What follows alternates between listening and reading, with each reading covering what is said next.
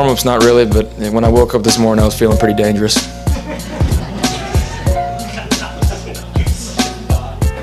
I Care to expand on that? I just woke up feeling real dangerous.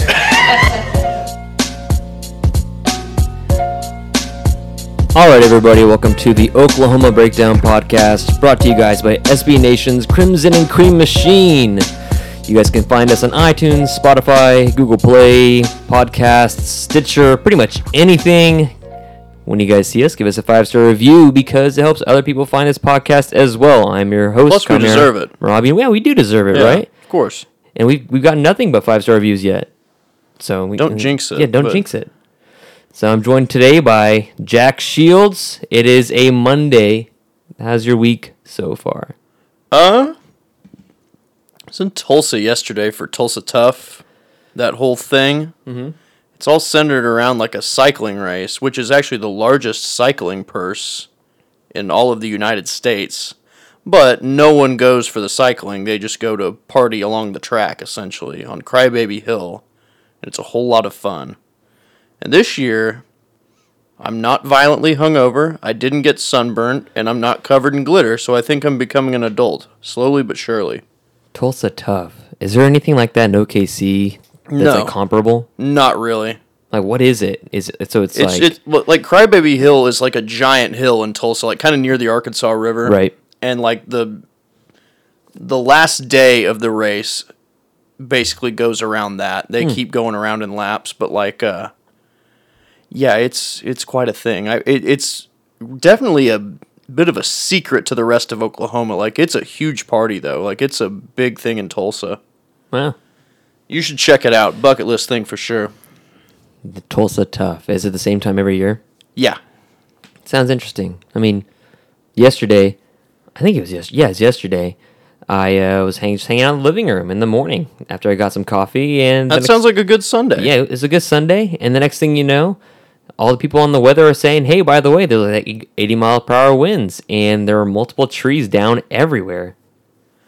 Yeah, the guy who rode with me yesterday, he couldn't get to my apartment because his apartment's parking lot was flooded and he couldn't get to his truck. So we were an hour late leaving because of this uh, storm. But it's June now, so that means the naders are. I don't want to jinx it. Are done, but that now just means like we're gonna have like heat waves and stuff like that. Yeah, it's uh it's about to be well, this week is supposed to be just kind of nice, like highs of 80. Yeah. Which is perfect for June. It's gonna be nice. It's nice outside today. Pretty much, yeah. I mean, it was I haven't really been outside much today, honestly, but If there weren't mosquitoes about, we'd be podcasting on the porch probably. there you go. We need to do that eventually. Yeah, it would be nice. Well, we got a lot of stuff planned for you guys today. We've got some commitments to talk about, some possible commitments, definitely some guys that you guys should be very wary about as far as Lincoln Riley emoji watch. I mean, even this evening, we're all like watching our phones just in case a Lincoln Riley alert comes up. Some summer ball stuff, onto some Sooner football, and just some things regarding the basketball team, uh, what Emmanuel Acho said, and just a lot of stuff.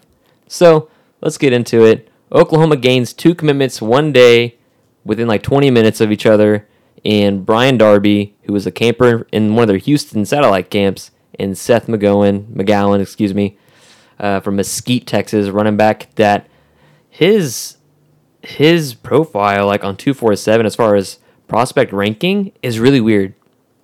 He was at one point the 20 the the number 20th prospect in the United States and has sank sank sunken sunken to like 100 something even like like almost 200 something for god knows why. But what are your thoughts on both these guys? Well, first of all, we could stick with calling him McGowan because that would be a nice nickname because he can move now. Yeah. He can move now. I mean, he's McGowan. Uh huh. And uh, the Darby kid though is uh, kind of uh, he's he's interesting. That was kind of an unexpected commit. Like as we've been talking about Under the radar. Yeah, under the radar. He I guess camped as a wide receiver. Yep.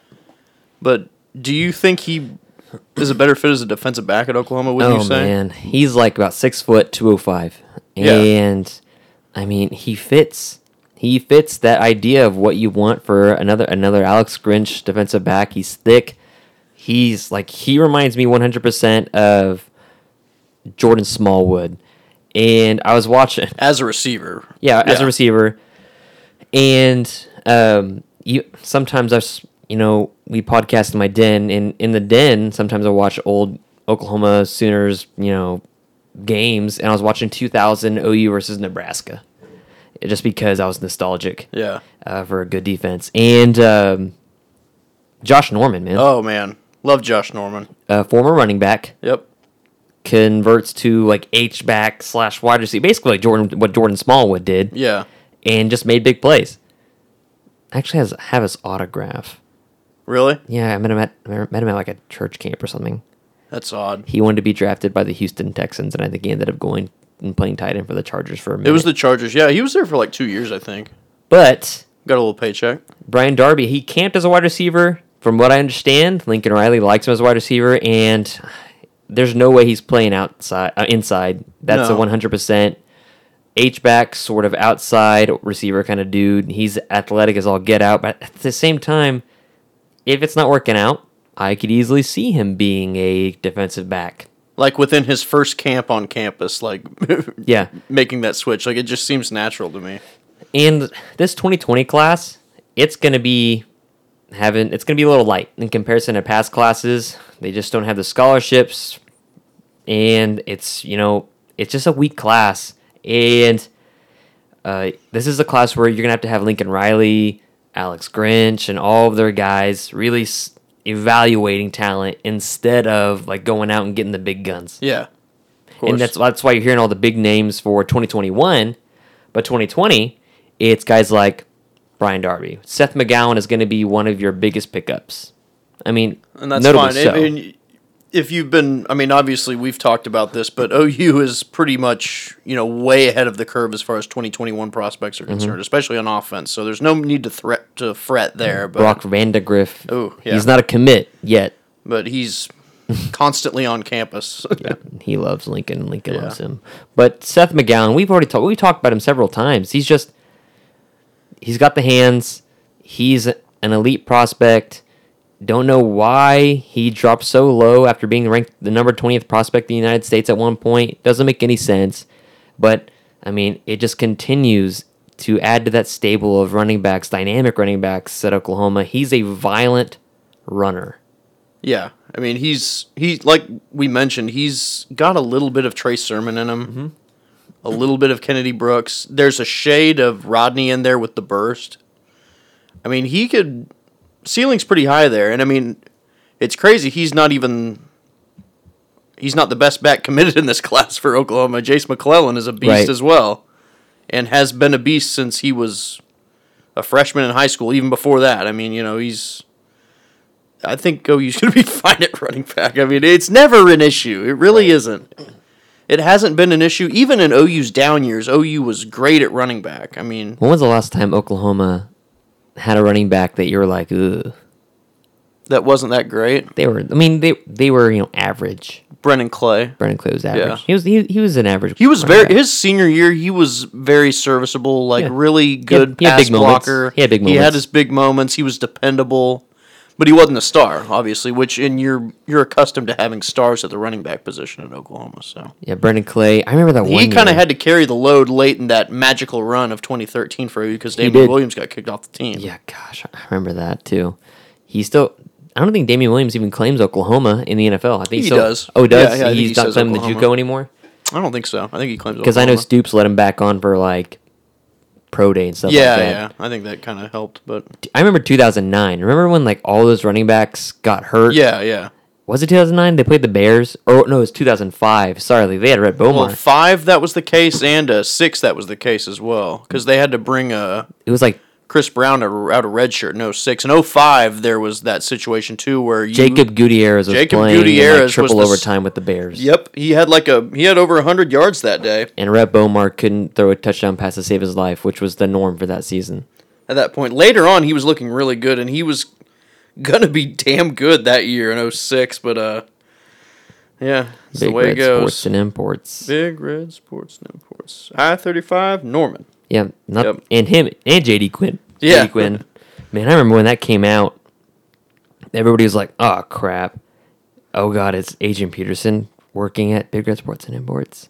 and then that was like the rumor. Adrian Peterson had his own things that were rumored, but uh, we won't get into true. that. But yeah. uh, yeah, that's true. there's a Let's lot of that. Talk but, about uh, some recruiting emojis. So there were once five, but now we're down to four because uh, Burns, safety that committed to LSU, Yeah, he was one of the five emojis. Mm-hmm. And so then that leaves you with four. Well, now you just had Brian Darby. We don't know if he's one of the eyes. I've heard that he's Lincoln not. sent out because it happened so sudden. Yeah, I've heard you, he's not. got the offer and was like next day late, like he just called coach and committed. don't think he was one of the eyeballs. I don't. I'm not sure.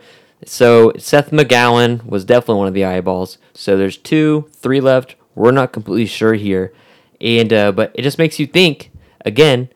How long do you, with that Lincoln Riley, with the idea behind when do you send out the eye emojis? Because you had a guy so and so, you know, Major Burns committed, and next thing you know, he's wearing an LSU jersey saying he's committed to the guys in Baton Rouge, even though you sent the eyeballs out for him. So like, when do you send that out, and when when when do they publicly come out?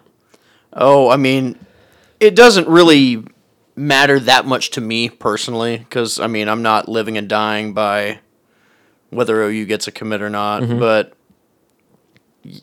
if, if I were him, maybe like the day before or something like that. Just Yeah, tease it a most little bit. Like don't do it if you're expecting the guy to commit like three months down the line. That doesn't. That just just to me that doesn't make sense. But if you're trying to generate buzz, I mean he's calculated. He knows what he's doing, but I mean, sometimes it backfires, I guess. Do you think it's any coincidence that Major Burns has a major announcement to commit on the same day that OU has two commitments?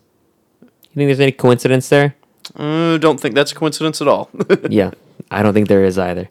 But there's some guys to watch out for that have been on campus recently. Um, some guys are on campus this weekend, and Perrion Winfrey or I couldn't nail it down if it was Perrion or I don't know what Perion. Winfrey. He, he's, Winfrey. He's, he's not related to Oprah that I know of. No, you know That we know be. of. 2020 JUCO prospect, uh, defensive tackle. Also, they hosted Tyler Baron, who's a 2020 just a defensive tackle. He's a senior. He's going to be a senior in high school. Uh, these guys, uh, they're both defensive tackles, both big, massive dudes that would play tackle end in this defense. And, um, you know, Winfrey, Winfrey looks really good. Yeah. And his- Immediate contributor type. he is an immediate contributor sort of type. Um, some people, you know, are afraid of the comparison of him and Quincy Russell, but I think Winfrey's actually good to go on his academic side. Yeah. But secondly, it's just watching the tape. He's a big dude, like six foot five, three oh five, or six foot four, three hundred five pounds, massive. His shoulder pad level um, he's like kind of a jack in the box sometimes. As soon as the ball snapped, he kind of stands straight up instead of going forward and pushing through. So that's kind of concerning, but that's not something you can't be coached out Of of. course, yeah. Um, I mean, he would be an immediate contributor. He's got offers from LSU, Alabama, Florida State, but at the same time, we're not completely sure if those offers, at least from Alabama, are committable at Yeah, the that's moment. how it is with Alabama quite a bit. But And but at the same time, even with if, anyone, even if. Alabama and LSU are looking at this kid like, hey, we might want him on our team, you have to take a look at him, especially if you're Oklahoma course, that yeah. needs these bodies. So, I mean, the idea was if the weekend went well, whereas if the weekend went like it was supposed to, Oklahoma might be with a commitment today. Like we might have, we might. That's why we're looking at our phones because you know it could happen at any, mo- any moment that, or you know, within the next couple weeks. I have a very good feeling that he feels very comfortable in Norman. yeah, Tyler Baron is another prospect. I mean, he's kind of an interesting backstory there as far as his Yeah. family connection, though. Yeah, Dad Patrick is actually on staff for the football team Uh, at the University of Tennessee or Tennessee University. What, what are they? TU? University, University of Tennessee. in, in Knoxville, of course, and he's a director of high school relations. So, I mean, Oklahoma's put themselves in the in the race for, you know, getting his services at defensive tackle. But at the end of the day, it doesn't help that Dad is University of Tennessee in Knoxville, and this guy, you know, is being recruited by Tennessee, of course. Then again, you know, at the same time, you don't necessarily want to go to the school where your your parents are living in that town. You know, I I, True. I wouldn't. I grew up in Edmond. I wouldn't want to go to UCO because of that. Just because I grew up in Edmond. Yeah. Because I'd be too close to home. I'd, I'd want to get away. Maybe he feels the same way. You never know. Isn't wasn't there? Was it Sean Robinson's dad at TCU or like, or somebody's dad? Or no, not Sean Robinson, the previous quarterback or wide receiver. he was a big time guy. Uh, it was one of their best players. It was one of the wide receivers. like, uh, He was out versus Oklahoma and Norman, and it was a big deal. oh yeah, yeah. I can't remember remember his name, about. but his Um, dad was on staff at TCU. Is it Listenby? Now it's the other one. Drawing doesn't Oh, well, matter. Yeah. But so Tyler Baron, Oklahoma. That was ages ago. Yeah, it was. It seems like it. Oklahoma's in the thick of things for Tyler Baron, but at the same time, don't know if their hat's going to be enough in the ring for the, them to get that commitment, just because of, you know, where they're at geographically and where Tyler specifically is at geographically. Somebody that does fit in Oklahoma's geograph- geogra- geographic realm, because Lincoln Riley is now deciding to say, "Hey, we are going to get the Oklahoma prospects." Yep. and we're gonna make everybody feel comfortable and we're not gonna look at you know we're not gonna turn away Tulsa kids. And they're looking at the good old McGuinness kid too. yeah, and you know they just offered the kid out of the, out of Weatherford Yep. who didn't we weren't sure if he was gonna get it. I think it's Ethan Downs Yeah, yeah, tight end or and- slash defensive end. Yeah. and Brendan Walker, Bishop McGuinness. His we've said his name like the last three podcasts. Yep. I wouldn't be surprised. He's a big Oklahoma lean. It almost now. seems like not if but when at this point. It almost seems inevitable. Yeah, it's it's an awfully soft commitment to Oklahoma State right now. And I, the only thing that is keeping him seemingly from not committing to Oklahoma right now, which is of course a flagship university in the state, it's like, you know, getting an offer from OSU is awesome. That's great. D1 prospect in Oklahoma, that's great. But getting an offer from the, almost the establishment in Oklahoma is what really a lot of kids are looking at for a, at least a seal of approval. Uh-huh. And Validation. Brendan Walker, he got his offer and he committed to OSU, but and he's had that he's been in communication with that staff for a long time. And so he's had he has relationships over prestige and, you know, eyes and TV sets on him all the time, especially if he wants to come in and be successful. So he's a big OU lean at this point. I think, you know, again, it's inevitable his commitment to Oklahoma, but who knows? It looks like it could it's gonna go Oklahoma's way. Yeah. And that's exciting because he's, you know, he'd be a perfect fit for the rush linebacker. Oh, position. definitely, definitely. Especially with Oklahoma flooded almost at certain linebacker spots that, you know, you're gonna have transfers out and you're gonna have guys that come right in. And, you know, another guy that's already committed, which we need to keep an eye on, is Ryan Watts. The biggest defensive back I've ever seen in my life committed to OU. Like at corner. Like, Like, physically, you mean? Yeah. oh, he's massive. Yeah. And like, like what, 6'3", 215 or yeah. something like that? Big dude. and he's already committed. It's great. When he committed, him and Dante Manning, it's like wonderful. Holy crap! Like the the change of the guard of small defensive backs is finally happening, and he's going to take his visits to I think LSU. If I'm, I think LSU, but the most notable one that Oklahoma fans should be looking at is Penn State, which he coined as his dream school several times in tweets and when he got offered by them. So, I mean, when you recruit elite, when you recruit elite talent, other people are going to come by and they're going to try to poach it from you. Of course. And I mean, I mean, I mean, I wouldn't sleep on LSU there either. Obviously, we've been snake bitten a few Mm. times there. Uh, Jacob Phillips. Man.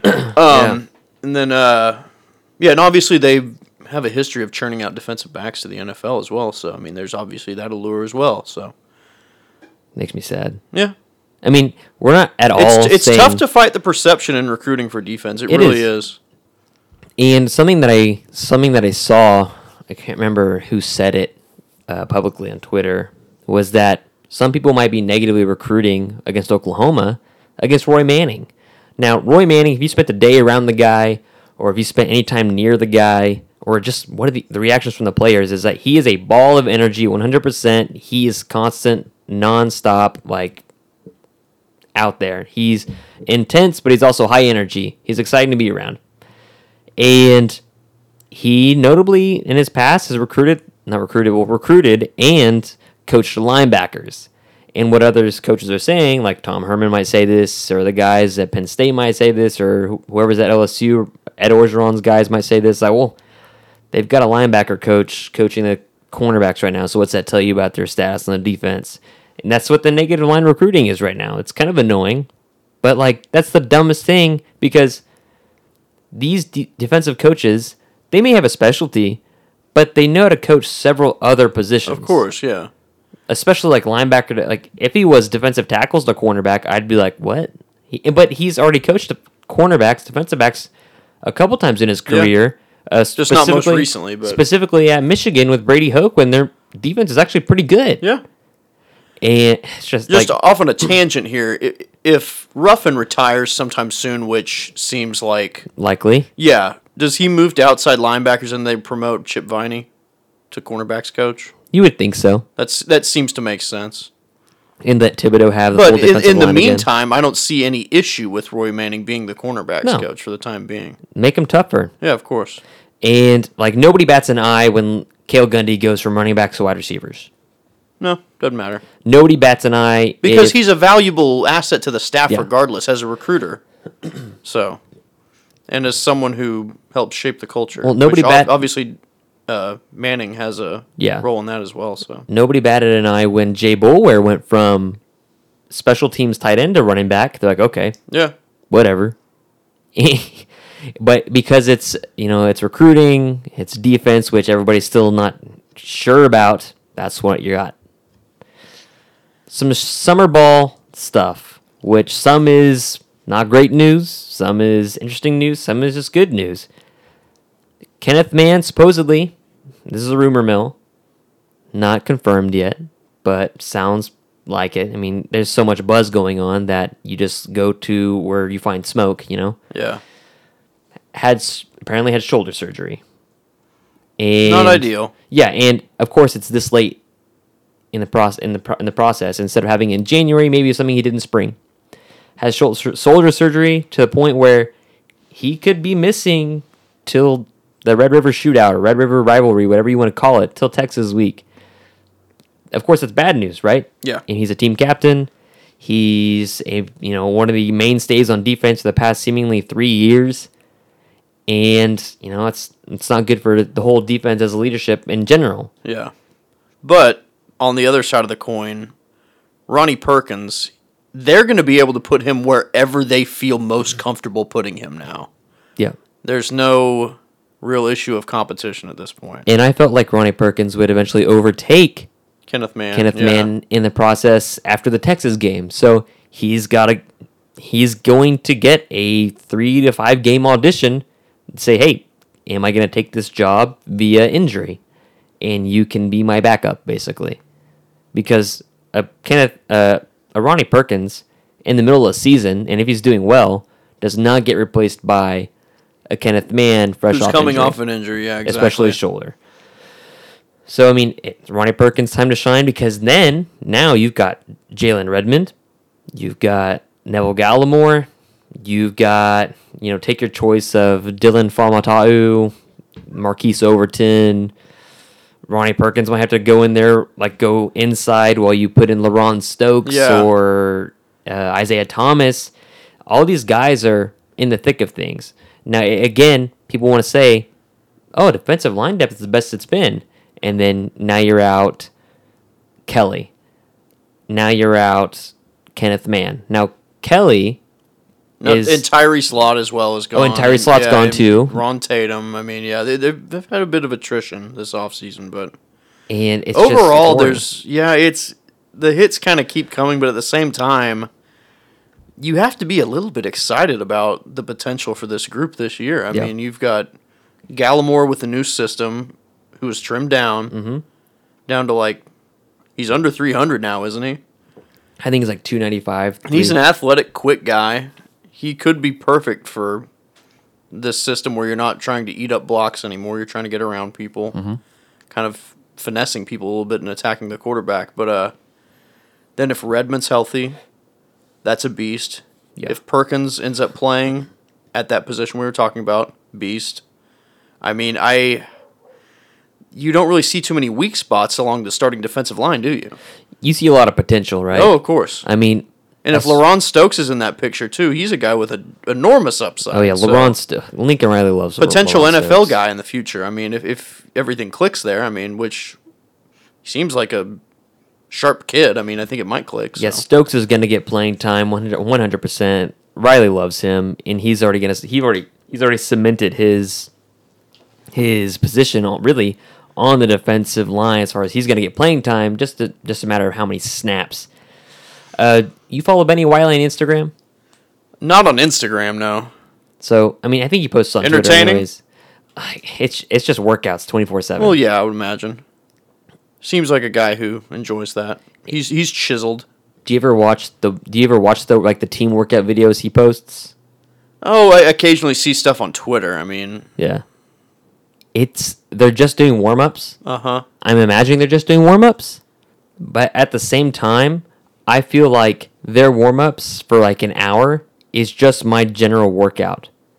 Like they put those guys through the ringer to the like they were dude they were doing squats and then they went and put so like an elastic band behind their shoulders and they were doing like big leaps and constant like constantly leaping to stretch out the muscle and I'm like I think you might snap my hamstring in half if you did that to me.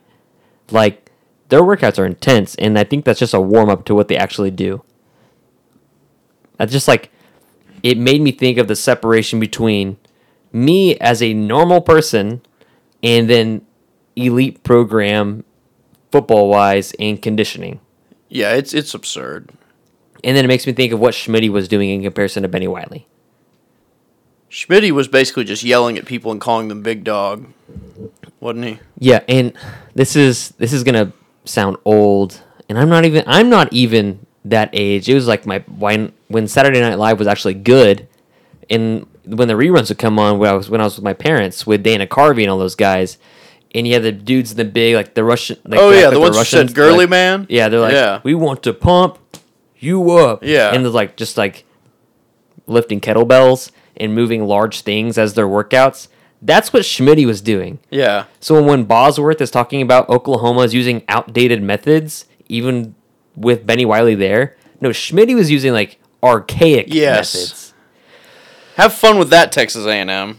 And like he and that's and that's why people are saying, "Hey, uh is this the reason why that people are getting hurt during the season because you're overtraining and you're not That was the buzz for like training a, decade. I mean, over a decade. I mean, that's that was that's been the complaint for since I was in high school. Like, he's, and like, that was like in the these guys up. mid two thousands. Yeah, and overtraining, and then Bennie Wylie comes along and is like, "Oh, know about athleticism and elasticity and being more athletic." So now you have big, strong bulk guy versus athletic guy who may not lift as much, but can make the necessary cuts without tearing his ACL or blowing it out. there you go. So that's the idea. This is Bennie Wylie's third year, right? Yes. That's the year when you're going to find out whether or not his program is working. That's typically what happens. Yep.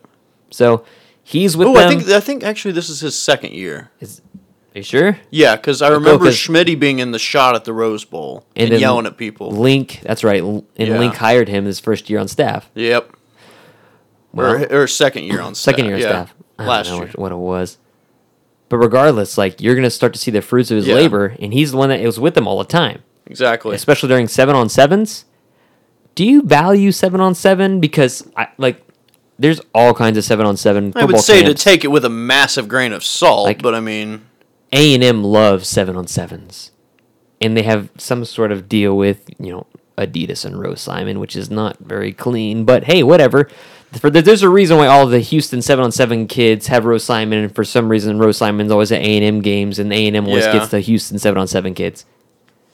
But like you take it, you say you take it with a massive grain of salt. Why are you taking seven on seven with a massive grain of salt?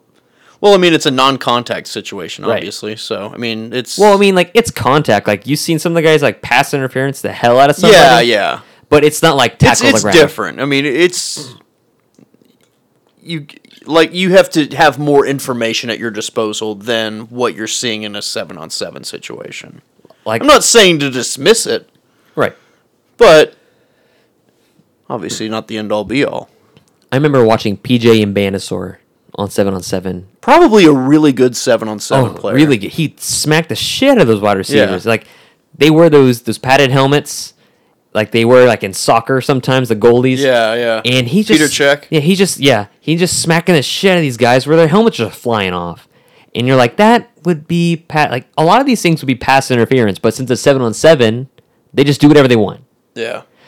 So seven, I agree. Seven on seven. There's no pass rush to the quarterback. He just looking around, seeing who's open. I mean, they have timing routes like you need to throw the ball within five, seven seconds.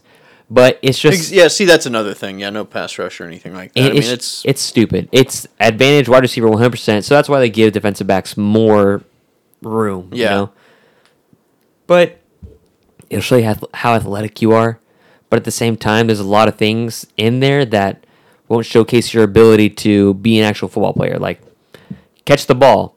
You're going to tell me that you can juke out two players and run to the end zone when there are 11 people on the field and there's a pass rush and there's so many other things going wrong that you can do that?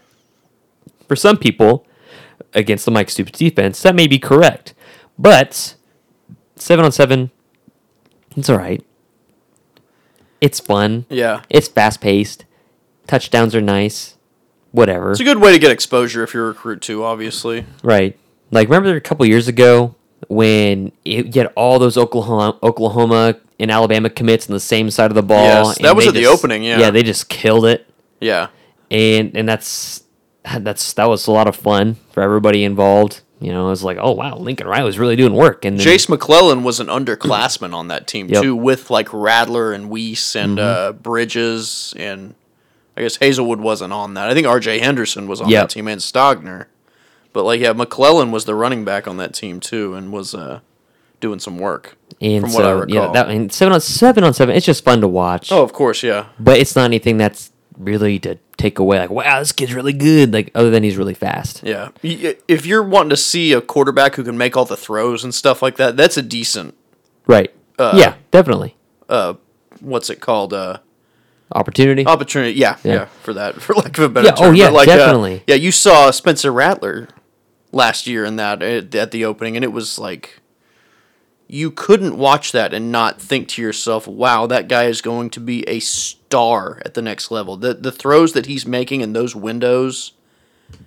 It's insane. like I mean, and he was doing the same thing at uh, whichever All American game he was playing in. Uh, he had that. Uh, he was rolling towards the sideline and he threw back across the field to Bridges. oh yeah, and it was just like it was on the money. just it was incredible. Something that you would coach against doing, obviously, but Yeah. when you have a guy like that with that skill set, you kind of just kind of let him go a Let little bit, kind of like you did, kind of like you did with Baker Mayfield. I mean, you And gonna- Kyler, he's you weren't going to scold either of them too much for making uh, sort of questionable decisions or forcing certain things because you, they're in their zone. Yeah. like you, you've got to kind of let them be themselves. I mean, if it's 2010 and it's Taylor Martinez, Nebraska against Travis Lewis and those guys, and he throws across his body, that's just easy money. It was, yeah, and he was hurt in that game too. That didn't help. But like, So like uh, when Trevor Knight did it against Alabama in the Sugar Bowl, he threw across his body to the end zone. I was like, oh god, this is like easy interception for Alabama. And remember when Brad Nessler compared that to uh,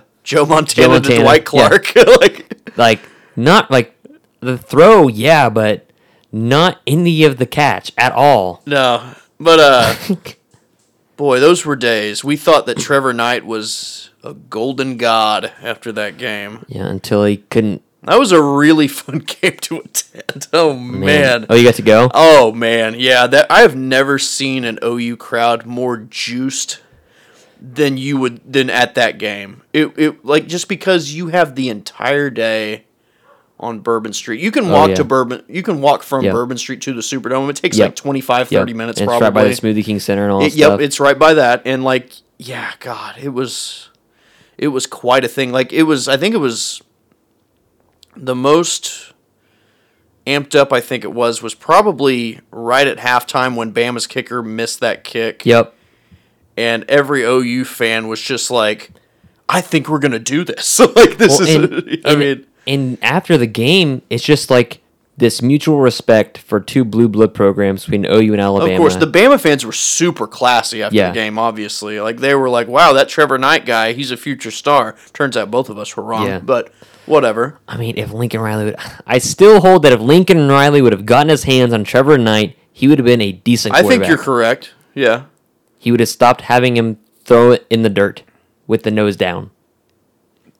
Trevor Knight only attempted like two types of passes too. Like he had that fade down the sideline that he always threw. The one to the good guys, and the one to yes, the bad guys. exactly. Yeah, it was. but he was at his best when Heupel would let him Do his thing. run the tempo. Oh, yeah. When he when Trevor Knight was in tempo, I think it, it was something to do with his confidence, I think. But once the offense slowed down, he became tentative. Do Yeah. you remember that? Oh, and Heupel would get pissed when Trevor Knight w- would dictate his own pace. Basically, Heupel with Trevor Knight in year two after the Sugar Yeah, Bowl. Heupel strikes me as a micromanager. he he was, time. and it was either you do what I'm saying, you do this to a T, or you are going to be benched. So like when you're watching the games, and you're like, there's clearly an option. You like during a read option, clearly you should be running that ball to the Of course, outside. yeah. Every- but the option in reality wasn't really there there. was no option. Yeah. The defensive end's You crashing can't down. do that without you're going to get a yard. Like I mean, but it was like this illusion that nobody was buying. it was this weird. Yeah, like Bob Stoops was just dead set on running this zone read offense because you know he saw what happened with Texas A and M Yeah. and Johnny Football and all that, and he was like, okay, but. I don't want my quarterback getting hurt, so let's not actually have it be an option. In the Let's up just getting kind hurt anyways. We'll have like the occasional designed runs, but we don't won't actually give him the. Op- I mean, it was ah, it was a farce. it was horrible. he ended up, yeah, he ended up. And th- see, like hurt. Josh Heupel, he's obviously culpable for a lot of the offensive disaster from that year. But Bob Stoops should shoulder a lot of that blame as well because Heupel wasn't really able to do really Yeah, what he wanted that's there. fair. Stoops forced his hand there. Yep. So And just, I yeah, I just weird think deal. Trevor Knight could have been a lot better, but is it is what it is. But Uh, you- no, he was obviously a talented kid. Like what you saw in that Sugar Bowl, it wasn't really a mirage. I mean, he was making all of those great Yeah. throws. and it was. I mean, I mean, it's it's not like it was like magic. I mean, he was Trevor Knight his skill was on display. got to go out and play his ball. Yeah, Bob exactly. Stoops. Bob Stoops let him go out and just say, "Bro, and Nick Saban wasn't prepared just go for make it either plays." And everybody thought, because we had never seen that up to that point. and a lot of people thought they were going to play B- Blake Bell. Yeah, and everybody thought that it was going to be Blake Bell and OU just going to lay down. And then Trevor Knight's coming out, running around, making some question. His first throws were like he was nervous, yeah. but then just like throwing dimes and just being athletic is all get out. And of course, you never saw that again. But you mentioned seven on sevens. You mentioned Spencer Rattler looking really good at Army All American games. Jack's not peeing; he's just pouring some vodka. It's okay. I might And be peeing. he might be I'll leave it up to your Yeah, imagination. it's true. Word out of camp right now. Spencer Rattler, he did show up, bulked up. Now, bulked up, Definitely whether, bulked whether up. you mean that's him gaining a little bit of bad weight along with some muscle, he's bulked up regardless. And That's fine. Baker Mayfield. I mean, he was he had a dad bod. Still kind of has a dad bod. ish. And then, but Spencer Rattler has come into camp, not surprisingly, impressed the coaches a lot. Made some of those jaw dropping throws you've mentioned, throwing balls on tight windows, throwing just a really good ball in general. He is unquestionably, via his teammates, something to look forward to in the future. Of course. Whereas Jalen Hurts is the unquestioned leader on this team. That's a really, really nice position for a program to be in, isn't Yeah. it? Yeah. To have a dependable guy as your starter for this year and a perfect predecessor in Spencer Rattler. And then you've got Tanner Mordecai caught in the middle. I mean, sorry, Tanner. I mean, it's bro. yeah, it is what it is. He, uh, like I said, he's going to be a great quarterback at another school. Yeah. Yeah, because I think he has the skill set to be a great player. Oh yeah, he's and gonna be he's good. got bravado too. I mean, He's he's, gonna be be good. good. He's going to going to be very good somewhere. Where I don't know. Yeah. So I hope it's not in the Big 12. deal out of camp. The news out of camp is Rattler is what you thought he would be, yeah. and If he keeps his act together, you know, keeps his nose clean. it's gonna be great. Oh, yeah. But we just got eyes from Lincoln Riley. Oh boy. So, well, I think we we mentioned the podcast 100% what that means. Everybody in here should know what that means. I'm just just saying. Yep. They'll probably know by tomorrow. Yeah. Yeah. Or We might have to stop podcasting to do a post. No, we can just we can do it later. Oh, maybe. We'll see. I don't know. We'll see. Robert Barnes is full go. He's running with that with that hamstring. It's fine, and you know it's the first time he's been that healthy in a while. What See, that's the that? thing. Like, I mean, you you've noticed that he's sort of held back a little bit as far as his physicality, and his injuries have played a factor there. Now we will find out if that was truly the only factor. Right. So, obviously, he's a big kid, someone who has all of the physical tools to be a very, very good safety, especially in Alex Grinch's defense, where he values size from his defensive backs. It's it's put up or shut up for him, obviously, though. Right. This year because he's had the the of course like you come in from Southlake Carroll, which is oh my gosh a good a, a Great program. an amazing program, but he breaks his leg. So you're saying okay, you know a broken leg will slow you down. Duh. I always thought he was People a little. will give you leeway for that. and I'll say, and I, I'll say, I always thought he was a little too stiff to play safety athletically. He reminds me of Alex Ross, the safety edition. But people are like, well, he had a broken leg. Like, okay, we'll see. We'll give him time. We'll give him time. And then, of course, he ha- he gets c- completely trucked and really hurts himself in the Alabama game. in the Alabama yeah. game, the Orange Bowl. Trucked very badly. Like to where now it's a, and now it's like a little statue yeah. and you're like, okay, well, you know, we'll see. So this is his year, really, to say statement year.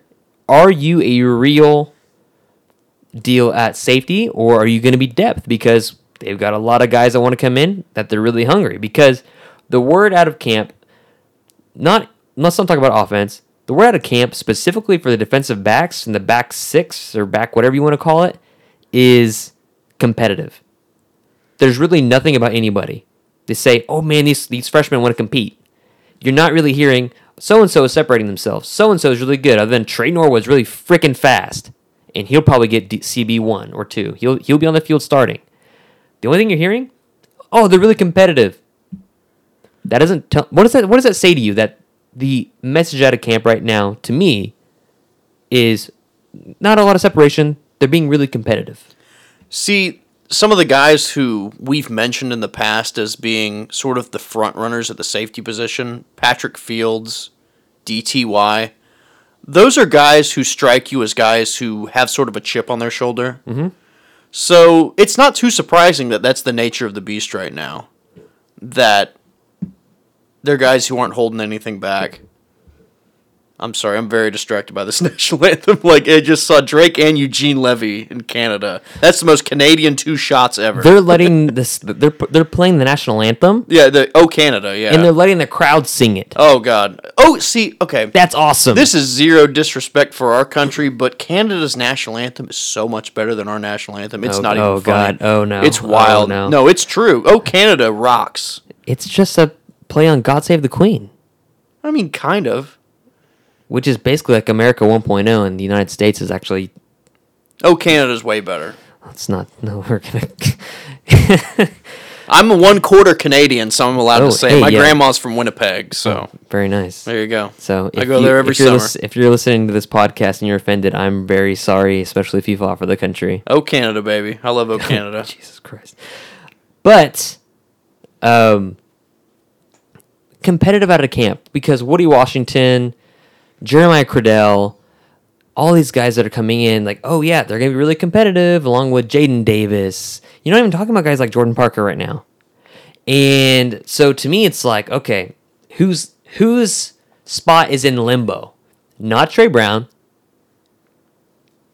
Right? Yeah. no, That's he's it. fine. Yeah. And so- Even Piedmont, he's got to compete for a spot. Oh, spot. and the word I've heard is Piedmont is not CB2.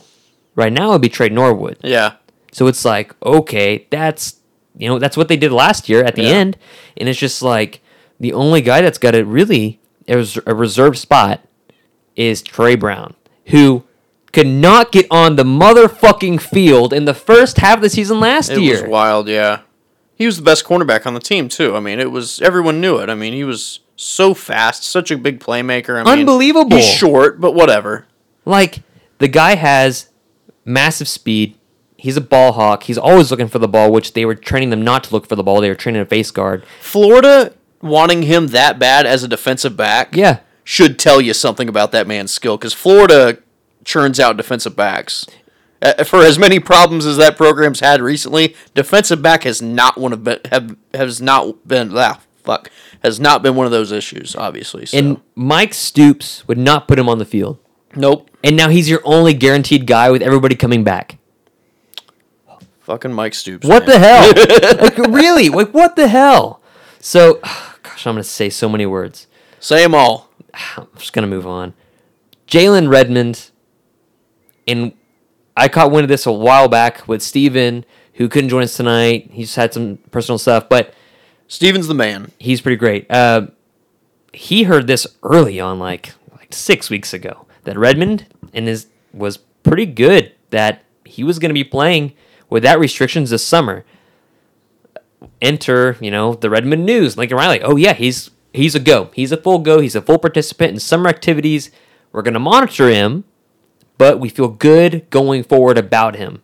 So, I mean, now you can like as soon as I saw that news, I'm getting out my pen and paper and immediately drawing like a four-two-five defense and saying, "Well, he fits here and he goes here. Now he goes here, and that's going to be a very dominant four, uh, you know, front four. And it's going to be physical because he can handle, he can set the edge. He's got some quick in him, and he can. He's athletic, long arms. The guy's a basketball player. He was a ve- uh, yeah more was a of a basketball one. player Oh, than a a football good player one. early on. A damn it's good Midwest City bomber. Like when you saw him on the field last year in flashes, you're thinking he He- is that, the- that TCU game, the first game Oh. we saw him, I was like, the wow, he's already on the yeah, field. he's he's great. He's a he's a difference maker right off the bat. He's creating pressure immediately, and OU's issue was creating pressure last year. So I mean, who knows how good OU could have been down the stretch defensively if he had been able to keep going. I mean, Yeah, true. So it's just like, man, I'm excited, but you know, it's excited with some pause, right? Because yeah, of course, blood clots, It- it's that's one of those things that can pop back up tomorrow. I mean, and uh, you always I always think about Chris Bosh.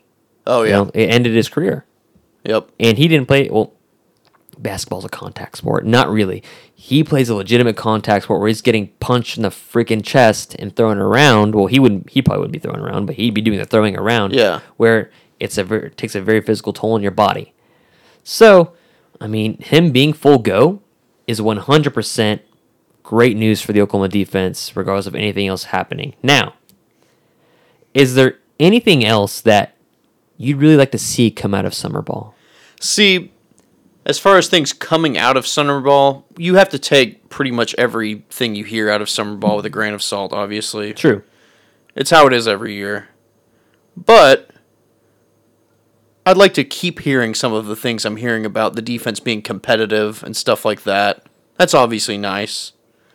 Um, you know, obviously, you'd like to hear some good things about the offensive line because how well that unit gels Mm-hmm. Or how quickly it gels is going to play a big factor in how dominant this offense is, obviously. Now, the reasonable expectation is for that offensive line to take a few games at least to really get to their correct form. Kind of like you saw last year. It took a little bit of time. Right. That unit wasn't where it needed to be until mid-season, and that group ended up winning the Joe Moore Award. Mm-hmm. So now that you're going to have a bunch of new starters, it's very reasonable to expect some growing pains. Oh, definitely. And now, you know, you're playing Houston, which is like holy crap flashback to Ed Oliver where Alex Dalton. I mean, Al, remember Alex pl- Dalton? yeah, He was your starting guard, Ugh, and yeah. Jonathan Alvarez was starting guard. We're getting starting. Oh, he was starting center yeah, he was in that game. during that It's game. So Eric you- Wren later on. you're yeah. getting, you're getting, uh, Alex Dalton. You're getting Jonathan Alvarez just starting lineup against Ed Oliver, who's lining up right over you. No, thank you. Oh my God! Like he would be, um, he would be an issue for Creed and Samia. Yeah. Oh God, yeah. He'd be an issue for literally anyone. So like as soon as you say, "Oh, it's a patchwork offensive line," oh, they're playing Houston. Immediately, everybody's like, "Oh, they don't have an Ed Oliver God. on But- this unit. yeah. I mean, yeah, there's Tom Herman. no sold them on reason to stuff. believe that the defense is going to be an issue for Houston, but like, or not an issue for OU's offense. I mean, but then again, Houston's offense could give this Mm-hmm. new OU defense a little bit of trouble, some growing pains on that side as well. So OU might need to score a lot of points on Yeah. offense. So I mean, even if Houston's defense struggles a bit with OU's offense, OU might need to score quite a bit. I think that's a game where you immediately turn Jalen Hurts loose at the at the tunnel because Yeah. some might say, "Oh well, Oklahoma's offense this year is gonna be a little bit more ground and pound and control the clock with Jalen Hurts," and I agree.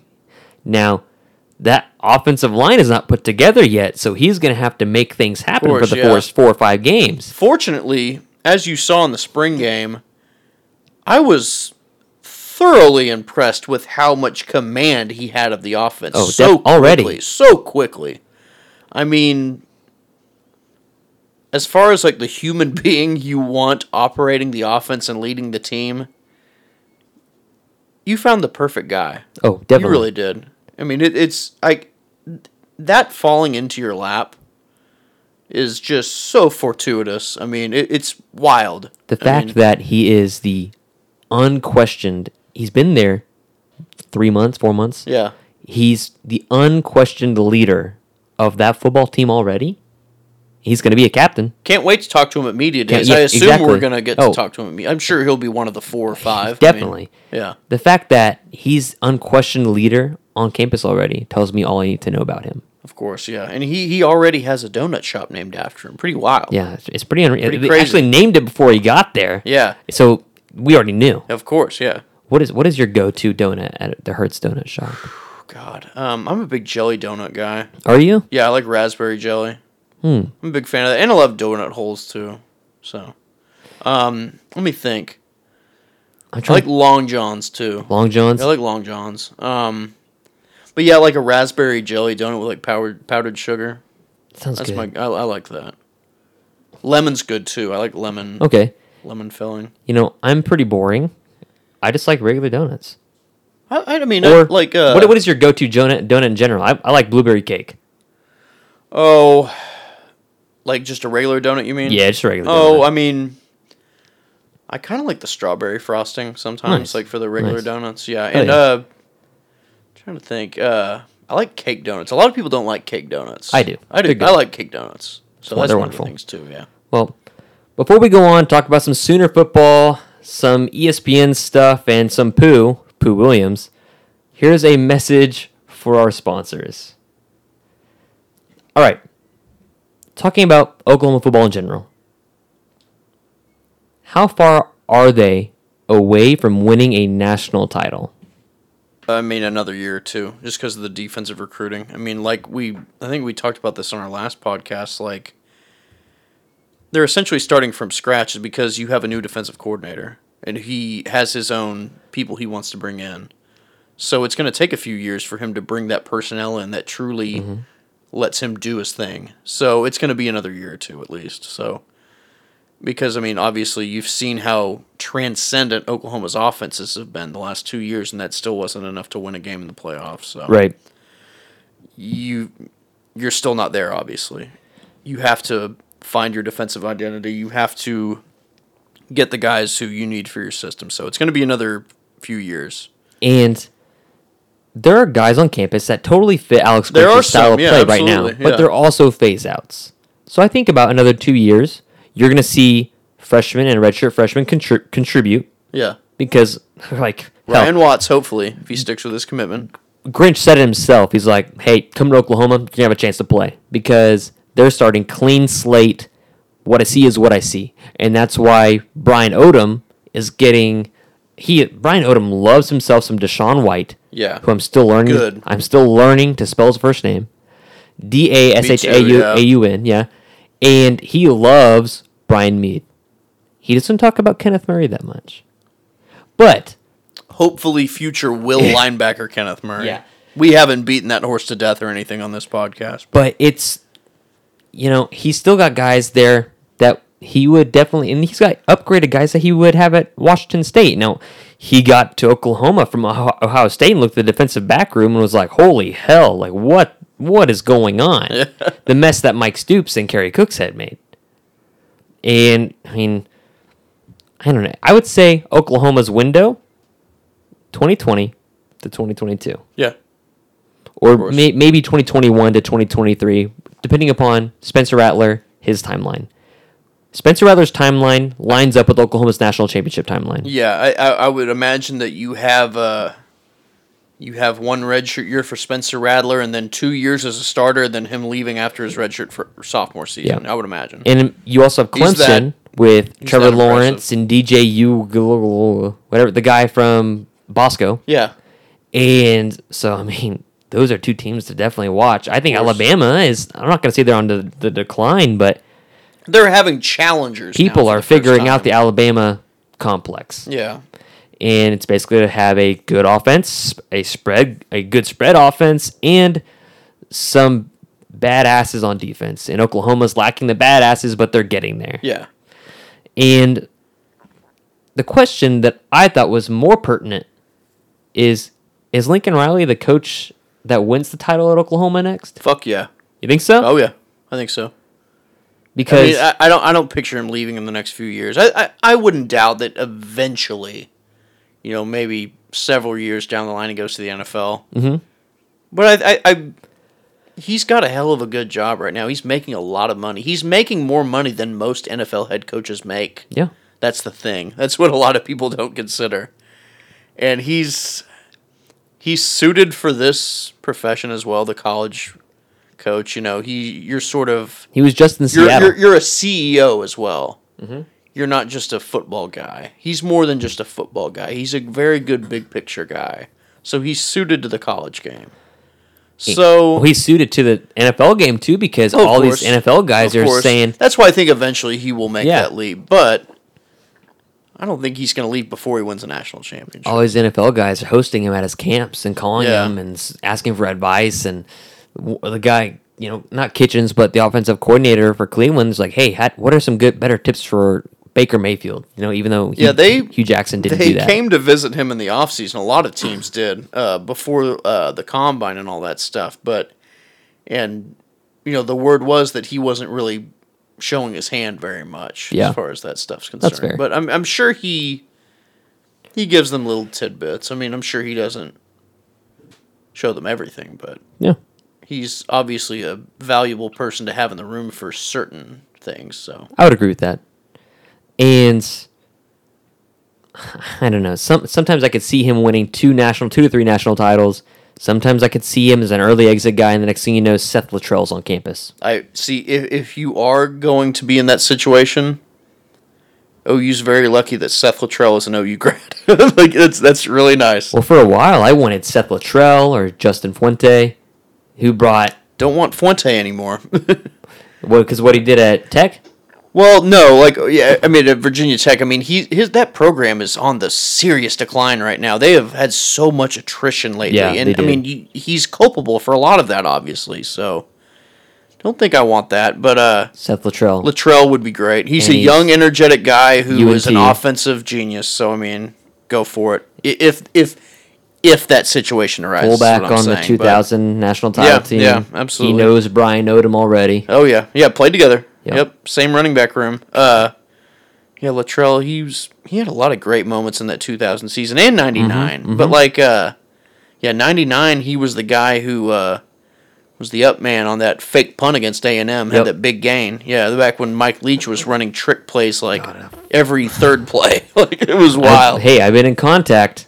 Might There we have- go. Have Leach back on the pod. Hell yeah. I Freaking love the pirate. Oh God. Just just you can ask him one question. Just say, hey. Geronimo, that's an hour of podcast. Oh, it right was. I, I I mentioned like four things. Then he talked about you know savagery of Geronimo, how he's writing another book about he's writing another book about the war styles of Native Americans and how, how much why he respects Geronimo. And I asked him if he believed in ghosts and conspiracy theories. It was it was a fun podcast. So I just retweeted just for you know the fuck's sake of it because people want to hear Mike Leach. Yeah. know? And so been in contact with the pirate, and it looks like we're uh, you know just figuring out dates. Hell yeah, baby. So, moving on, ESPN labeled Oklahoma's best tradition as the Sooner Schooner Nope. racing out to Nope. each score. Nope. What do if you've ever been in Oklahoma Stadium, when that happens, how amped does the crowd get during the Sooner Schooner You don't rolling even out? notice. It's it's it's it's kind of a whatever thing. You're Like, still high fiving people around you. That's like the last thing I noticed. This is something that sort of came up. Uh, you know, Florida State. I was there in 2011 for that game.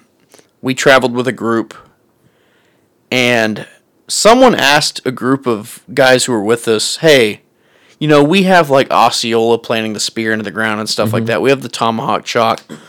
What kind of like distinct tradition is uniquely OU's?"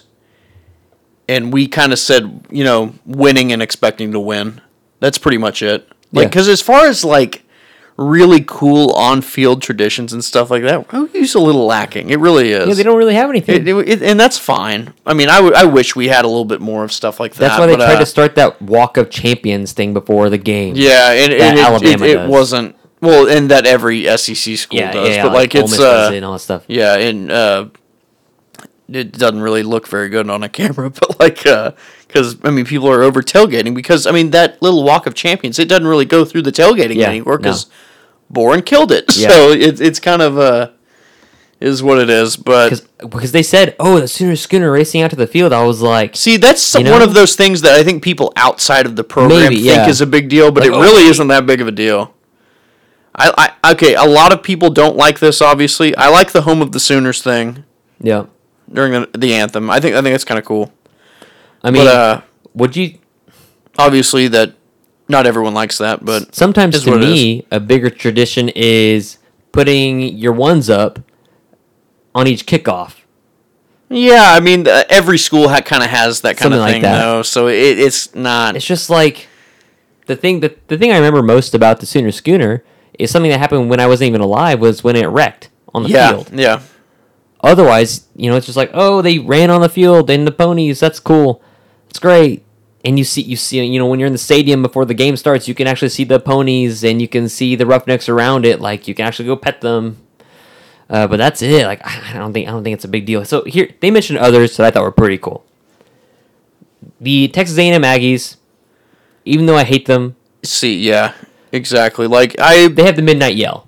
yeah, midnight yell and a lot else. Like, see, I I hate A and M. I hate the cult. I hate Mm-hmm. like the uh, a lot of the culture that surrounds that. And now I, university. I hate them even more because they have Jimbo Fisher. I, ne- I exactly. liked that guy. yeah, I mean, I former sort of colleague, I guess you would call him. Like I used Yeah. to transcribe his press That's right, conferences, that's but like he tr- talks like a fucking NASCAR driver after It's a race. It's, he is it's a driver. impossible.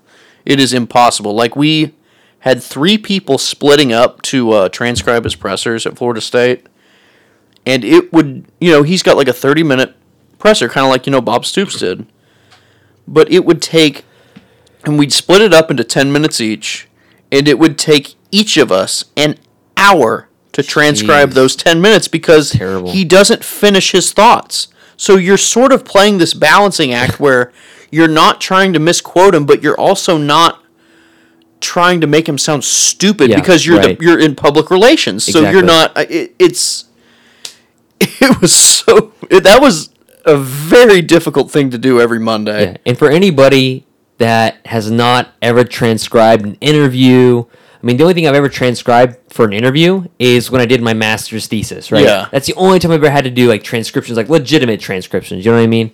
Instead of just like you know, you know, off the cuff saying, "Oh, this is what they basically said," instead of actually having to do verbatim what they say. It's tough, and it takes a lot of work to go into it, and it takes a lot of practice, and it's you have to have it like I have a transcriptions app that helps as Yeah. far as like backspace, backspace, backspace, trying to figure out what they're actually saying, but it's annoying. So I don't think a, that would work with Jimbo Fisher. we have a coach it like would- that. It's just like, oh my god, You would notice little like trends and uh, little habits of his, little ticks almost. Like he would uh he would start something, he'd go, "You know, there's an old adage." And he would say something that was definitely not an old adage. He would say it would be like something about the pro style offense that he thought like on the way to the stadium that day. Like it was it was hilarious, but God. whatever. Well, so they have the midnight yell, which is really cool. I yeah, think, I think of course, neat. yeah. I yeah, I've been to A and M. I think three times. I went a senior year in high school. Mm-hmm. Sat with my cousin in the student section at A and M. Sat cool. like up on the third deck where it like goes back like eighteen inches Yeah. or whatever. Have you seen that stadium just empty and looked at the seats? Yeah. It's such a patchwork of bullshit. Oh, yeah. it big looks time. so bad. big time. But like, uh, yeah, I that night, you know, the core they do their march like Yeah. through the street by the Yeah. stadium. I'm a 17 year old kid who looked like 13, and I'm holding a beer in my hand, just out in the open, and I start marching next to the Corps of Cadets Oh god. and I guess I didn't get in trouble. But anyway, needless to say, I my cousin like halfway through that game was like, "Hey, we need to leave." like that that was the Paul Thompson quarterback sneak game Oh, that's right. with the fourth down. Yep. That was a clutch moment. That was a god, that was a weird game, but like uh yeah, but like and then I went I think in 08, the year when Sam Bradford then boat raced him. And then I Mm-hmm. went in 2010 when James Hanna dropped that touchdown. Yep. Yep. But I really do respect the uh the pageantry Oh yeah. around that definitely, whole thing. It, it's really cool. And Northgate's pretty fun too. Northgate is a great time. right. Well, the next school that ESP mentioned was the Auburn Tigers. War Eagle, baby. War Eagle. You have the War you have- Eagle, y'all. You have the eagle that like literally flies on the guy's hand. Yep, as soon pretty as, cool. Right before kick- kickoff, and then you af- after the game, after a win, especially after a big win, anyways, rolling the trees at Toomer's corner Pretty cool, yeah. until somebody named Harvey Updike poisons the trees, and then There was too much Bama in him. yeah, that's a good thirty for thirty. Uh, and like, or when you're March Madness and you prematurely roll Toomer's corners, and then you look like a jackass. That was great. I felt really bad for him, at the same I time, I was too. like, eh. Because I really didn't want Vir- oh, sorry, didn't want Virginia to win oh, of course not. either because they're boring.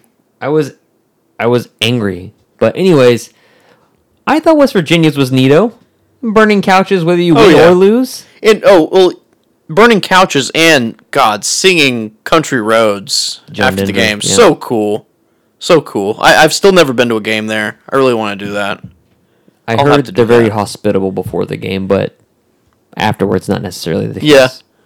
I've heard mixed reviews as far as that's concerned. I, I have pretty thick skin though, so we'll see. I'll check it out. And this one made me pretty upset. They mentioned Notre Dame before they enter the field. Their gold and navy blue, whatever blue color that is, play like a champion sign that the players hit before they walk onto the field. I think everyone just assumes that that sign's been there forever. It's been there since 1986, and they stole it from OU. and they took it from Oklahoma. Bullshit. It pisses me off so much. Like, how are you gonna say that that's tradition when they took it from Oklahoma after they won those three national titles, 74, 75, and 85? Granted, their sign kind of looks cooler. It, It looks older because it's been there. It, it, it like Notre Dame. It just kind of looks aesthetically pleasing because they're going back down through those stairs or whatever, and it's kind of like a big sign, and it's a very old looking sign. Yeah. Even though it's not that old, but It was in the movie Rudy. Even though it wasn't around, for it the- wasn't wasn't around. even It around. wasn't even around. Pisses me off. That's, and that's why people probably think that sign is There so are old. so many. I love Rudy, but there's so many oh, inaccuracies Oh, yeah. with that movie. Just ask Joe Montana. He's gonna ruin it for you. Yeah. But that's a, that's probably why people think it's such an old sign is because they are, want to pound the Polka champion today in the movie Rudy. Yeah. So it is what it is. So Oklahoma. Let's talk about basketball. Some squeaky shoes. Pooh. Pooh Williams. Oklahoma has captured an assistant from the University of Miami, Pooh Williams, who is actually a Tulsa native. I, from Beggs, Beggs, yeah. Beggs, but Near Tulsa. Near Tulsa, he replaces Chris, Chris Crutchfield. Really big shoes to fill. Not necessarily as far as coaching, but more so recruiting. Well, Definitely, Pooh has recruiting credibility too. So, definitely. I mean, yeah, that's, and that's- he's going to be important in the Tulsa area. Of course, yeah. one hundred percent. And rumor says Oklahoma's going to use the two combo guards, Harmon and Bieniemy, kind of inter- Giddy up, baby! Hell yeah, dude. Yeah, of course. I mean, it's we were talking about Joe a few, talking to Joe Duval a few Yeah. weeks ago about this. Like, positionless basketball is becoming very much Mm-hmm. a thing, and Lon Kruger's the type of guy to really embrace that kind of thing too. So And Harmon and Bieniemy are the two types of guys that can handle and do that. of Because course, you look at the Isaiah Cousins Buddy Hield duo, and Isaiah and Buddy did not have the same handle on the ball. no, Isaiah was more loose with it. His shots looked really flat, streaky, and um, whereas you know Buddy, he looked like he dribbled with effort, with a little le- oh, not not effortlessly, but even though he had some room to grow for that in NBA, but his shots were just, of course, just from the hands of God.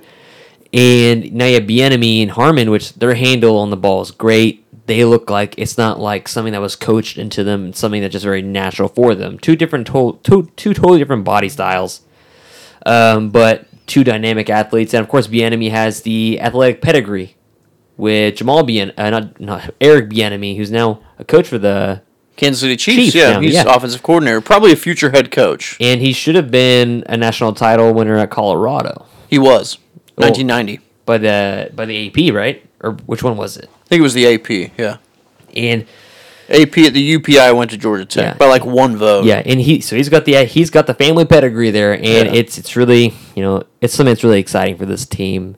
And so you have Pooh Williams, but the next thing you know, an assistant coach that we just talked we talked about, you know, keeping it within the family, and you know making all these jokes about Mike Stoops because because of Kevin Kruger. yeah. Well, now he's gone. He's off to UNLV. I wonder how he got that job.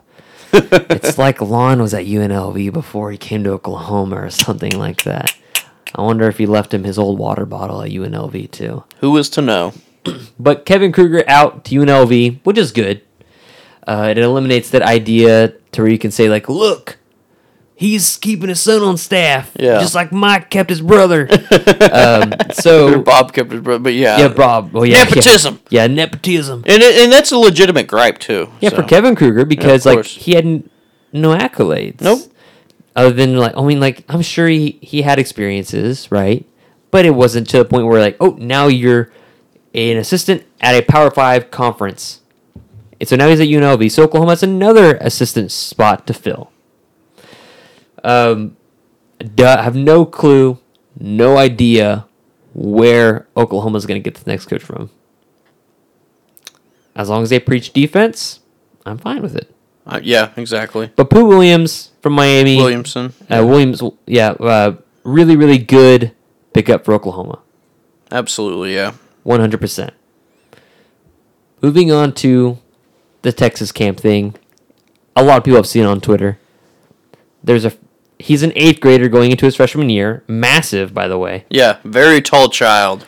At a Texas camp, he goes and asks to take a picture with Tom Herman, to which Tom Herman obliges and says okay, and he throws the Sooners number 1 and flashes the horns down. To which all of Sooner Nation giggled.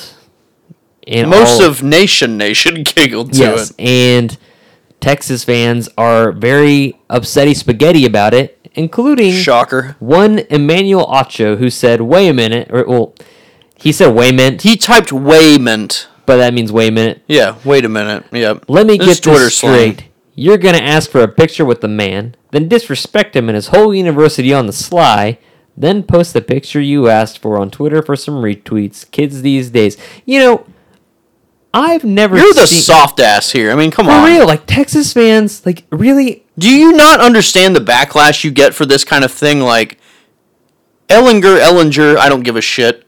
What, however it's pronounced. Yeah. RG, soft G, don't care. He doesn't matter. But he, you know, he sends that tweet. The people who disrespect the University of Texas, I'm gonna remember all of them. Like, how do you think that's going to be received nationally? Yeah. You don't think people are gonna think you're fucking Charmin? I mean, like, come on, dude. in Same with Emmanuel Acho. Emmanuel Acho is a turd sandwich. By the way, I'm saying turd sandwich right now because my friend Weston Watts told me he would buy me a beer if I said turd sandwich on the podcast. So I organically implemented oh. turd sandwich into Weston, Emmanuel Acho. There. brother. Yeah, there we go. He owes me a beer tonight.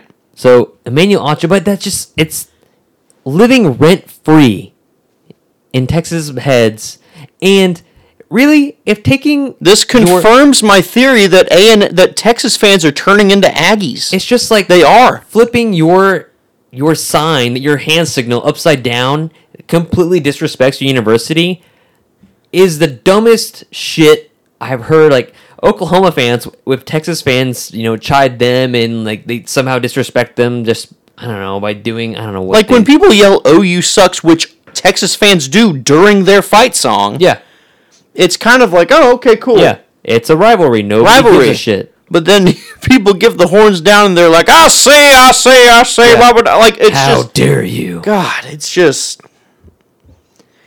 they have no self awareness. It, it's getting Texas. absurd. It's Texas. They made the Longhorn Network and killed the conference. They just have no awareness. They have self awareness, but no awareness. Mm.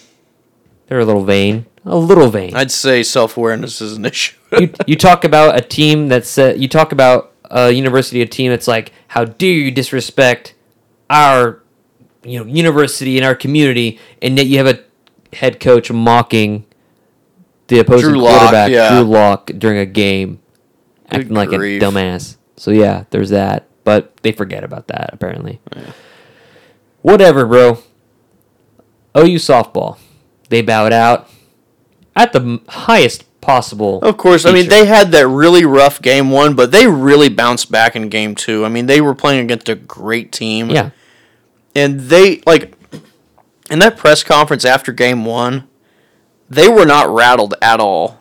They were like, "Hey, you know what? This was one game. It was obviously embarrassing, but we know what we're capable of." And it was genuine too. It wasn't like they didn't look like they were defeated. They were like, "You know what? We lost our opening game. This it is what it is. We can come back."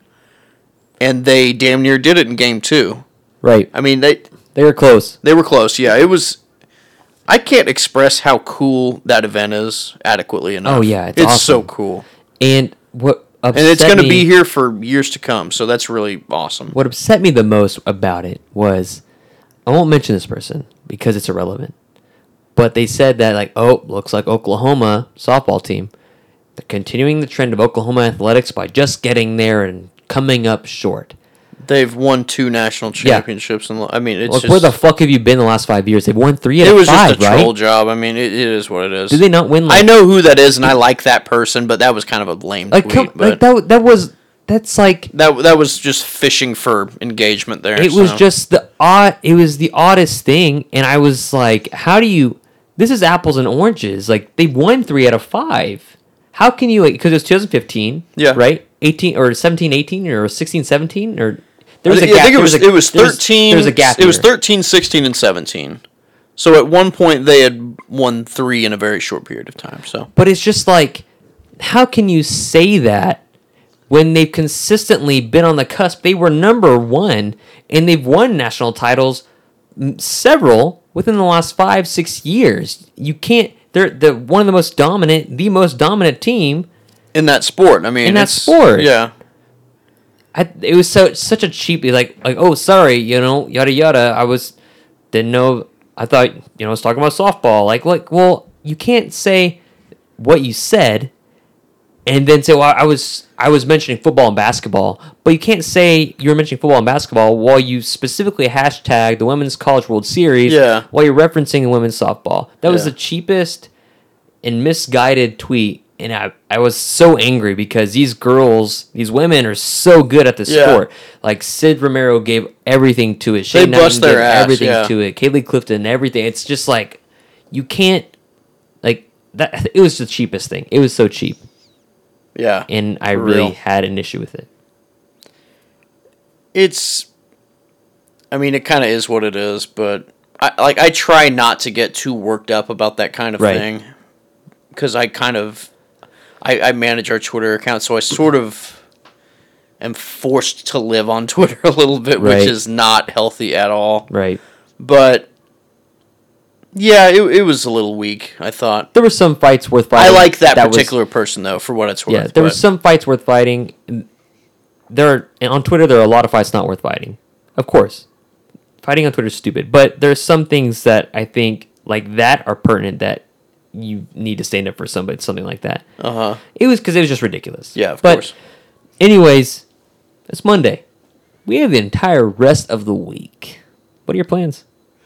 Ooh, got a date tomorrow night, so we'll see how that goes. Wednesday night, I've got a U.S. Open draft, Ooh, so maybe some money. The same guy has won. Like we do it for every major and the Players Championship, which is the uh, sort of the de facto fifth major. But uh, I the last time I won it was last year's Masters, and the same guy has won every major since then, and the Players Championship. Mm-hmm. So I'm looking to dethrone this dude, Nick Tesney. You were on the chopping block. oh hell yeah! So we'll see how that goes. And Then Thursday I'm going to play in a scramble out at Oak Tree. So there you go. Or that sunscreen, brother. Fuck yeah, dude. I avoided the sunburn at Tulsa Tough.